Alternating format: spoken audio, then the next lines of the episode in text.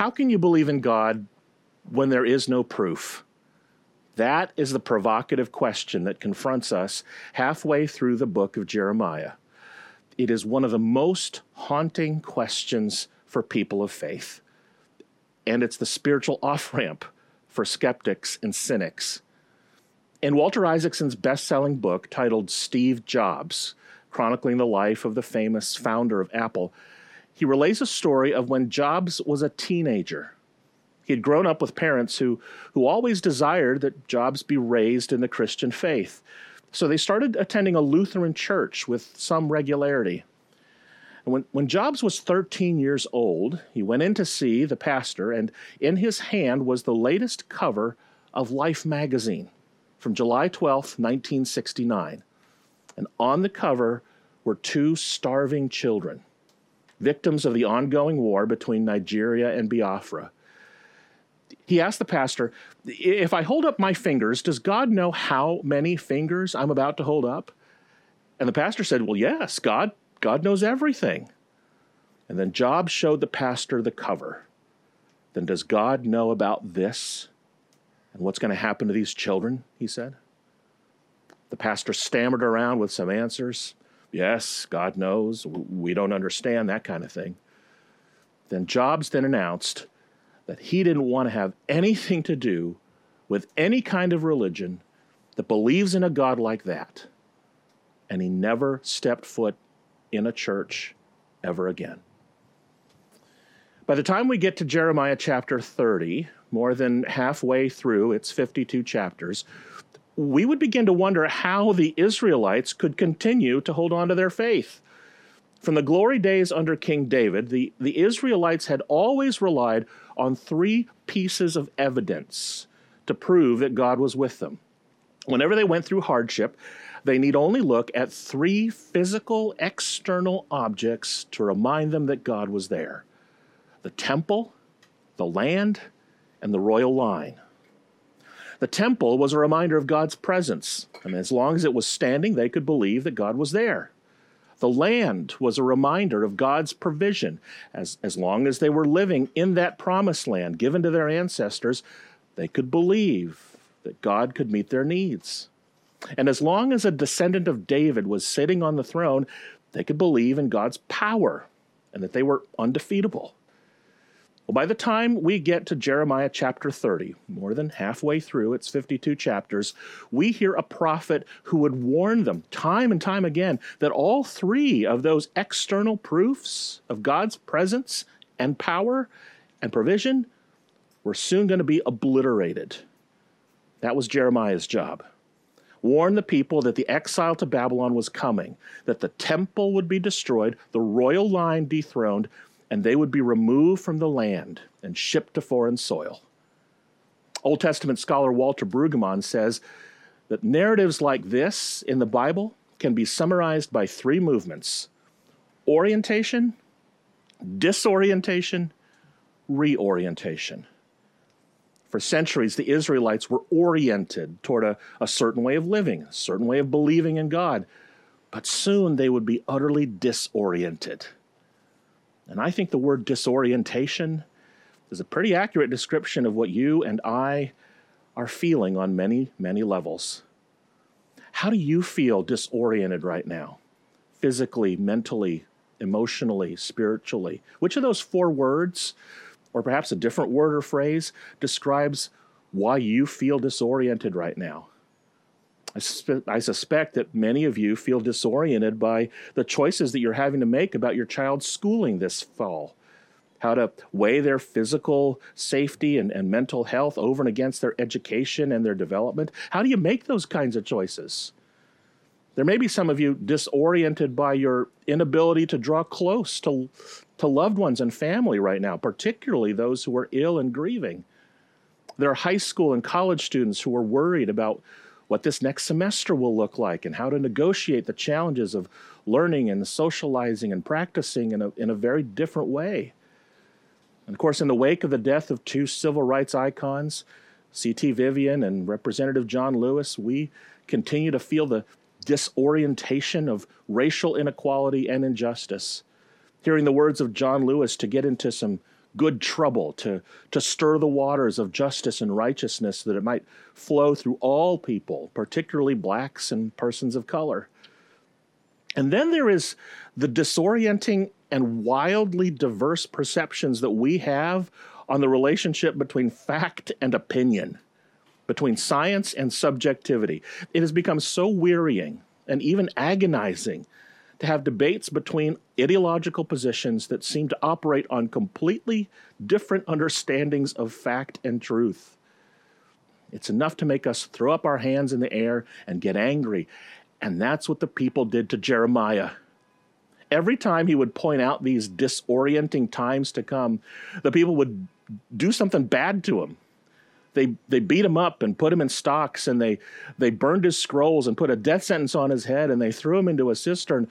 Prophets were never popular, and none were more unpopular than Jeremiah. Still, through it all, Jeremiah was unwavering. And by the time we get to Jeremiah chapter 30 and 31 and today's text, we receive a word from the Lord that moves us finally from disorientation to reorientation. And it is basically this even though all of the external evidence that you used to rely on for courage and comfort to hold on to God is gone, there's a new kind of evidence that will never, ever fade. And it's been with you the whole time. Jeremiah 31, 31 to 33. The days are surely coming, says the Lord, when I will make a new covenant with the house of Israel and the house of Judah. It will not be like the covenant that I made with their ancestors, a covenant that they broke. But this is the covenant that I will make with the house of Israel after those days, says the Lord. I will put my law within them, and I will write it on their hearts, and I will be their God, and they shall be my people. From now on, Jeremiah said that the evidence of God's presence and power and provision has been placed within you, internal, not external. And this proof will never be subject to circumstance. It will never fade. This covenant, this relationship that you have with God, will not be written on stone like the covenants of old, which fracture and crumble with the times. This covenant is written in the indelible grace of God etched in your very own heart. It's no wonder that by the time we get to the New Testament, Paul and the gospel writers would pick up this idea from Jeremiah and use it to describe Jesus, whose relationship with us is written on our hearts by his own self giving love. In other words, if you're looking for proof of God's presence and power and provision in this time of utter disorientation, then look no further in the mirror and see that God is there. Even if you can't find God anywhere else right now, God's grace is written in your heart. A few weeks ago, I had my most recent session with my therapist. I've shared with you in the past that seeing my therapist has been one of my most valued sources of strength for many, many years. And in this session, I was just sharing with her all of the reasons that I was feeling disoriented, troubled, anxious. Some of what I shared is unique to my line of work in the church, but but most of what I said was likely very similar to the things that are making you feel disoriented. I remember saying to her, It feels overwhelming. I said, There's so much to manage, so many demands, many people hurting. I don't know if I have what it takes. All the kinds of things that, that felt good to say out loud. She listened attentively. And then she offered me an exercise to do. She said, Magrey, think back on your life. Make a list. C- come up with 20 times when you rose to the challenge, when you felt like you couldn't do it because the circumstance was too hard, but you were able to do it. I went home and I tried it, and doggone it, it, it was a lot easier to come up with that list than I thought it would be.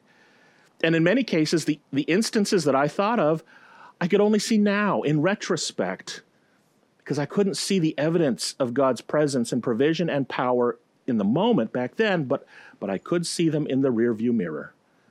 And I bet if you did the same exercise, you will see that all the evidence you need to claim God's grace in your life has been within you all along. In fact, I, I, invite you to share a word or a phrase in the chat section that describes a time when you rose to the challenge, when you didn't think you could, but only by God's grace you did.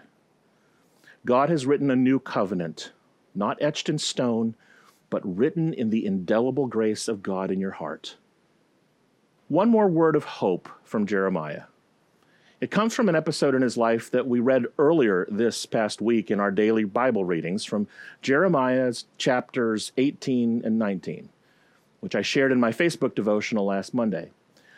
God asked Jeremiah to go to a local pottery maker and pick up one of the clay pots that he had made and go to a public place and throw it on the ground, smashing it into pieces. To take a whole oriented pot and smash it into disorientation. It'd be a, a performance act, a visible metaphor for the people to see what was about to happen to them.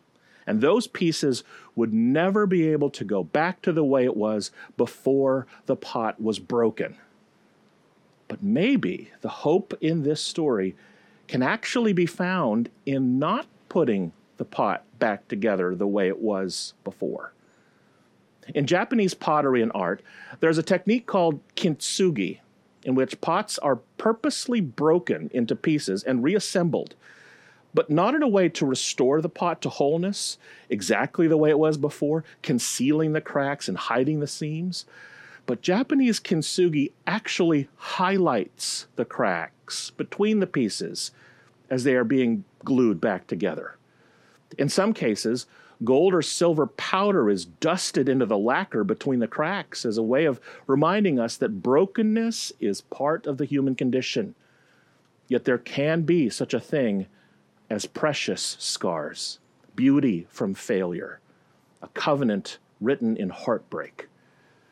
You will never remove the brokenness of this moment. Some things will never go back to the way they were. But the good news is we don't have to in order to find evidence of God's presence and provision and power. It can be revealed in the midst of suffering, not despite our suffering, but in the midst of it. For our closing prayer, I invite you to keep your eyes open and extend your hands to the screen. Picture in your mind people, all of us, right now, hundreds and hundreds of us, being put together as broken pieces in a broken world. Now picture your own heart and all the ways it feels fractured and broken. And hear the good news that despite the external evidence, God is with you. Despite the evidence, God is at work in you. Despite the evidence, God is giving you what you need. You may see the proof someday in the rearview mirror, but for now, let your brokenness be made beautiful by the artistry of God, who writes in the indelible ink of a grace that will not let you go. In the name of our Creator, Redeemer, and Sustainer, Amen.